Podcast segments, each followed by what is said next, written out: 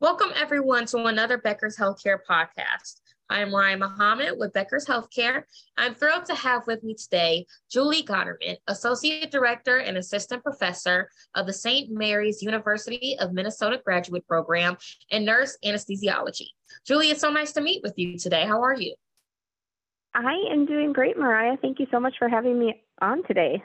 Of course, I'm so excited to talk to you. And to begin, would you mind just introducing yourself and telling us a bit about your background? Absolutely.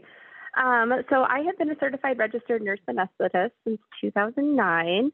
I've practiced in a variety of settings, and most recently, back in 2019, I joined St. Mary's University of Minnesota as their associate director for their uh, nurse anesthesia program. I also started my own business I provide uh, anesthesia for fertility patients um, right here in Minneapolis, and I started that in 2020.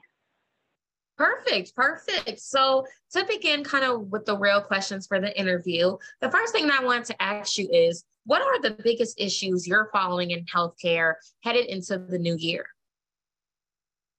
You know, um, coming from kind of an academic background and working with students, I look a lot at the workforce and I think one of the things that we are going to be kind of coming into is kind of a, a phase of provider burnout, staffing challenges, um, and kind of piggybacked into that. I think budget shortfalls are going to be kind of an ongoing uh, struggle for a lot of healthcare systems. You know, we work really closely with a lot of clinical sites. Uh, we have over 40 clinical sites that we place students at. Uh, and most of them right now, I will say, are hiring. You know, so I think there's um, a large degree of turnover right now, kind of in the wake of COVID, uh, that we're going to continue to see probably for several years before it begins to turn around. Yeah, absolutely. And for what you're doing in uh, your career right now, or anything that your organization is doing, what are you most excited about? And also, what is making you nervous, if anything? You know, I think the most excitement for me comes with the innovation that I'm seeing coming out of things. So, you know, whenever we see challenges, there's always going to be change. And I think I always appreciate the positive that comes from a lot of these different uh, unexpected things sometimes. You know, from a training standpoint, I think we're seeing a lot more development with simulation options and platforms to really uh, provide a lot of experiences, uh, even with a, a very quickly changing clinical environment. And I think that's been probably the most exciting is seeing kind of what what's new and coming in the education world so that as we train providers to take care of people to the top of their scope, we have all of the tools uh, at our disposal to give them the best education possible. Absolutely. Thank you so much for, you know, those thoughts. And before I let you go, Julie, the last thing I want to ask you is for people like yourself what will the most effective healthcare leaders need in order to be successful in the next two to three years or so?